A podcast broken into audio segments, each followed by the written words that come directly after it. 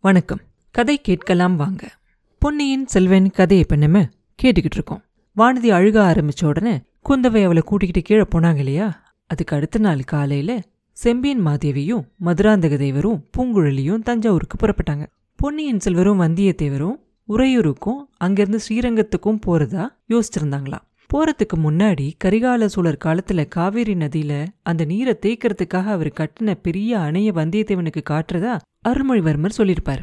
அவங்க புறப்படுறதுக்கு முன்னாடி பொன்னியின் செல்வர் குந்தவை கிட்ட போய் சொல்லிக்கிட்டு போகலாம் அப்படிங்கிறதுக்காக போவார். அங்க போய் அக்கா நீங்க பழையாறைக்கு அவசியம் போகணுமா? அப்படின்னு சொல்லி கேட்பார். அவங்க பதிலுக்கு தம்பி நீங்க உறையூருக்கு அவசியம் போக தான் வேணுமா? எங்களோட பழையாறைக்கு வரக்கூடாதா? அப்படின்னு கேட்க இல்லக்கா உறையூர்ல ஆழ்வார்க்கடியான முக்கியமான வேலையா சந்திக்கிறதா சொல்லியிருக்கோம் அப்படிம்பாரு. அப்ப குந்தவை சொல்லுவாங்க ஆஹா நீ முன்னாடி மாதிரி இல்ல தம்பி. உன் மனசு ரொம்ப கெட்டு போயிடுச்சு. என்ன நீ லட்சியமே செய்யறதே இல்லை. இந்த மாறுதலுக்கு காரணம் அந்த வல்லத்து அரசரோட ஸ்நேகம்தான் அப்படின்னு நினைக்கிறேன் அப்படிம்பாங்க. அதுக்கு அவர் சொல்லுவாரு வீணா அவர் மேல பழைய போடாதீங்க. எனக்கு வயசு வரலையா? அக்கா ஒரு பெரிய ராஜ்யத்தோட சக்கரவர்த்தியா முடிசூட்டிக்க போறேன். இனிமேலாவது என் இஷ்டப்படி நான் நடக்கக்கூடாதா? அப்படின்னு கேட்பாரு அதுக்கு அவங்க சொல்லுவாங்க நல்லா உன் இஷ்டப்படி நடந்துக்கோ. உன்னோட அதிகாரத்தை என் மேல காட்டாம இருந்தா சரி. உன் இஷ்டப்படி நான் நடக்கணும் அப்படின்னு சொல்லாம இருந்தா சரி அப்படிம்பாங்க. அப்போ பொன்னியின் செல்வர் சொல்லுவார் மகுடாபிஷேகத்துக்கு மட்டும் வந்துருங்க. அதுக்கப்புறம் உங்கள் இஷ்டப்படி நடந்துக்கோங்க அப்படிம்பாரு. பதிலுக்கு குந்தவை சொல்லுவாங்க மகுடாபிஷேகத்துக்கு அப்புறம் வேணும்னா நீ என் மேலே உன் அதிகாரத்தை செலுத்தலாம். அது வரைக்கும் என்னை கட்டாயப்படுத்த உனக்கு என்ன உரிமை? அப்படின்னு கேட்பாங்க. அப்படின்னா நீங்கள் மகுடாபிஷேகத்துக்கு வரப்போகிறது இல்லையா அப்படின்னு பொன்னியின் செல்வர் கேட்க குந்தவை சொல்லுவாங்க அது வானதியோட விருப்பம். அவள் போகணும் அப்படின்னு சொன்னால் நானும் வருவேன். இல்லாட்டி வரமாட்டேன் அப்படிம்பாங்க. உடனே அவர் அந்த பொண்ணு எங்கக்கா? அப்படின்னு கேட்பாரு.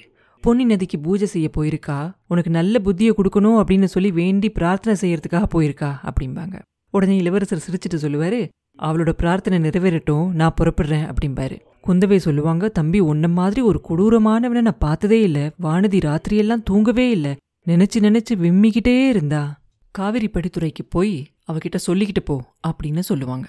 அதுக்கு அவர் சொல்லுவாரு அவ தூங்காதது மட்டும் என்ன? என் தூக்கத்தையும் அவ தான் பறிச்சுக்கிட்டா மாதிரி தெரியுது. ஒருத்தர் மனச ஒருத்தர் தெரிஞ்சு நடந்துக்க தெரியாம போயிட்டா விம்மி அழுதுகிட்டே இருக்க வேண்டியதுதான். இப்படிப்பட்ட பெண்ணை கல்யாணம் பண்ணிக்கிட்டு வாழ்நாளெல்லாம் நான் கஷ்டப்படணும் அப்படின்னு சொல்றீங்களே அப்படின்னு சொல்லிக்கிட்டே அந்த அரண்மனையோட பின்பக்கத்தை பார்த்து வேகமா நடப்பார். தோட்டத்தை தாண்டினதுக்கு அப்புறம் பொன்னி நதியோட படித்துறையில வானதி உட்கார்ந்துருக்கிறதையும் பக்கத்துல அந்த தட்டுல இருந்து பூவை எடுத்து அந்த நதி வெள்ளத்துல ஒன்னொன்னா போட்டுக்கிட்டு இருக்கிறதையும் பார்ப்பார். வானதி மட்டும் அந்த மாதிரி அந்த பூவை எடுத்து அர்ச்சனை செய்யாம இருந்தா அவ ஒரு சில மாதிரி தான் அங்க தெரிஞ்சிருப்பா. பொன்னியின் செல்வர் என்ன பண்ணுவாரு? சத்தமே போடாம மெதுவா வானதிக்கு பின்னாடி போய் அவ உட்கார்ந்துருக்க படிக்கு மேல் படி ஒண்ணுல போய் உட்கார்ந்துக்குவார். வானதிக்கு யாரோ வராங்க அப்படிங்கிறது தெரிஞ்சுதான் இருக்கணும். அவளோட உள் உணர்ச்சியால அது பொன்னியின் செல்வர் அப்படின்னு அவ தெரிஞ்சுக்கிட்டா மாதிரி தெரியுது. அதனாலதான் அவ திரும்பி பார்க்காம அர்ச்சனை செய்யறதையும் நிறுத்திட்டு சும்மா இருப்பா. அந்த தட்டில் இருந்த பூக்களுக்கு நடுவுல ரெண்டு பனித்துளிகள் மாதிரி தெரியும். வானதியோட கண்கள்லயும் அந்த மாதிரி தெரியும். அவளோட கண்ணீர் தான் அது. அவளுக்கு முன்னாடி அந்த பொன்னி நதியோட படித்துறையை பார்த்தா அந்த இயற்கை காட்சி அவ்வளோ அழகா இருக்கும். ஏதோ ஒரு நீல வண்ண பட்டு சேலை மாதிரியும் அதுக்கு ரெண்டு பக்கத்துலேயும் அந்த பட்டு சேலைக்கு பச்சை கலர்ல கரை வச்ச மாதிரியும் அவ்வளோ அழகா செழிப்பா இருக்கிற அந்த பசும் சோலை காட்சி ரொம்ப அழகா இருக்கும். அதை பார்த்தாலே கனவு கண்டுகிட்டு சந்தோஷமா இருக்கலாம் அப்படின்னு தோணும்.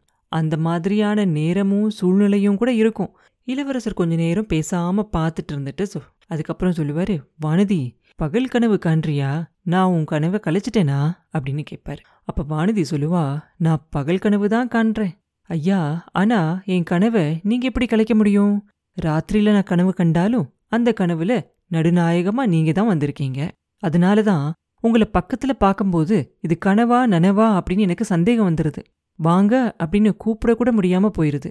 எத்தனையோ நாள் எத்தனையோ விதமான பகல் கனவு கண்டிருக்கேன்.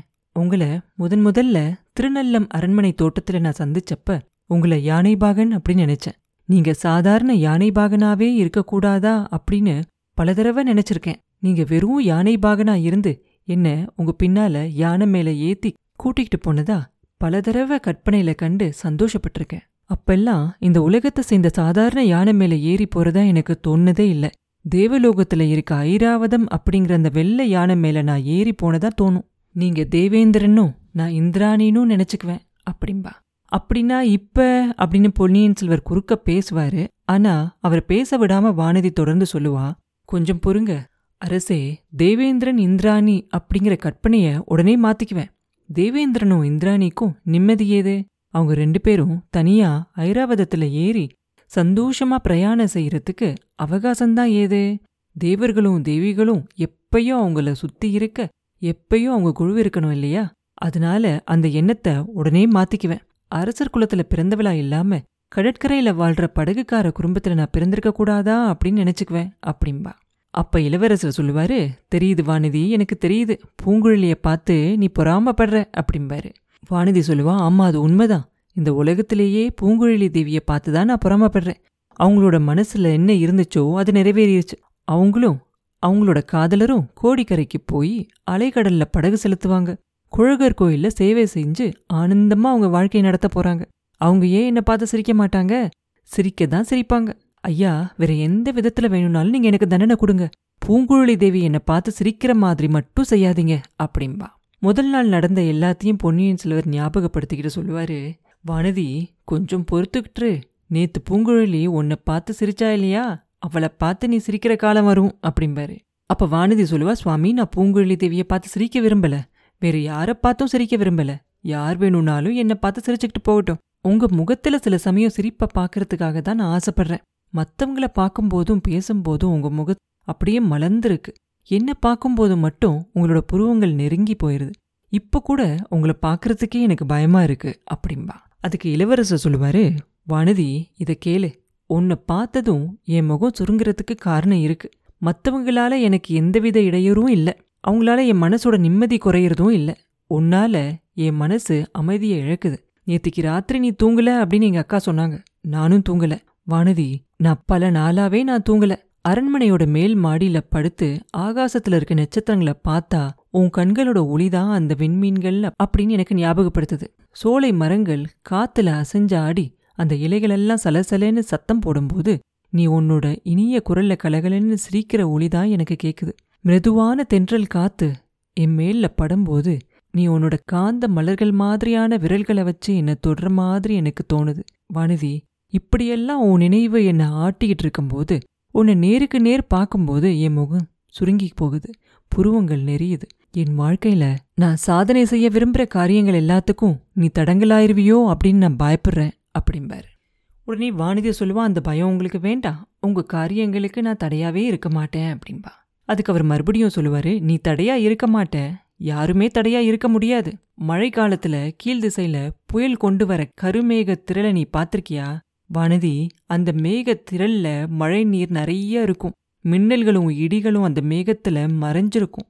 அது எல்லாத்தையும் தள்ளிக்கிட்டு வரும். அதை யாராவது தடுத்து நிறுத்த முடியுமா? அந்த மேகங்களோட நிலையில தான் நான் இப்ப இருக்கேன். வானதி என் உடம்புல எப்பயும் ஒரு பரபரப்பு இருந்துகிட்டே இருக்கு. என் மனசுல ஏதோ ஒரு வேகம் இருந்துகிட்டே இருக்கு. கண்ணுக்கு தெரியாத மின்னல்கள் மின்னுது. காதுல கேட்காத இடி முழக்கங்கள் கேக்குது. புயல்களும் சூறை காற்றும் என்ன கூப்பிடுது. ஆயிரம் ஆயிரம் சங்குகளோட முழக்கமும் முரசுகளோட முழக்கமும் போர் யானைகளோட பிறல்களும் என்னை கவர்ந்து இழுக்குது. என்னை யாரும் தடுக்க முடியாது வானதி. ஆனா தடுக்க முயற்சி செஞ்சு என் மனசுக்கு அமைதி இல்லாம செய்ய முடியும் இல்லையா? அப்படிம்பாரு. அப்ப வானதி சொல்லுவா சுவாமி அந்த மாதிரி நான் ஒரு நாளும் செய்ய மாட்டேன். தடை செய்ய முயற்சியும் செய்ய மாட்டேன். மூணு உலகத்தையும் ஆள பிறந்த உங்களுக்கு உதவி செய்ய முடியலனாலும் இடைஞ்சலா இருக்க மாட்டேன். அதனாலதான் உங்க பக்கத்துல சோழ சிங்காதனத்துல உட்காரவும் மாட்டேன் அப்படின்னு சொல்லிக்கிட்டு இருக்கேன் அப்படின்பா அப்ப இளவரசர் சொல்லுவாரு வானதி சோழர் குல சிங்காதனம் மகிமையில பெருசா இருந்தாலும் அளவுல ரொம்ப சின்னது. அதுல ஒருத்தர் தான் உட்கார முடியும்.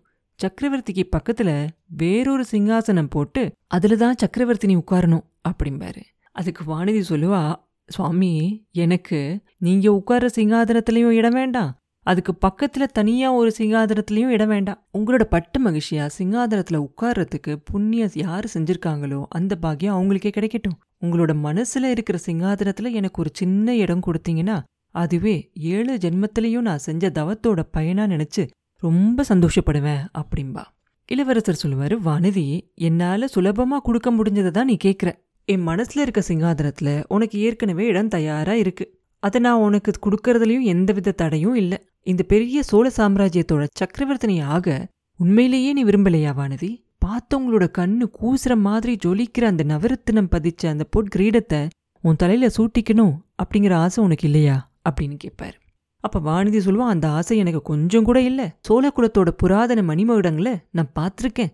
கையில எடுத்தும் பார்த்திருக்கேன். அதுல ஒண்ண என் தலையில வச்சுக்கிட்டா அந்த கணம் என் தலைய அமுக்கி கழுத்தை நெரிச்சு மூச்சு விட திணற மாதிரி ஆயிரும் அப்படின்னு பயப்படுறேன். அவ்வளோ வலிமை என் உடம்புல இல்ல. அவ்வளோ தைரியம் என் மனசுலயும் இல்ல. சுவாமி நவரத்தினங்களால செஞ்ச அந்த மணிமகுடத்தை சுமக்க வலிமையும் தைரியமும் உள்ளவங்க அதை சுமக்கட்டும். நீங்க கடல் கடந்த நாடுகளுக்கு பிரயாணம் புறப்படுறதுக்கு முன்னாடி எனக்கு வேற ஒரு பரிசு கொடுத்துட்டு போங்க.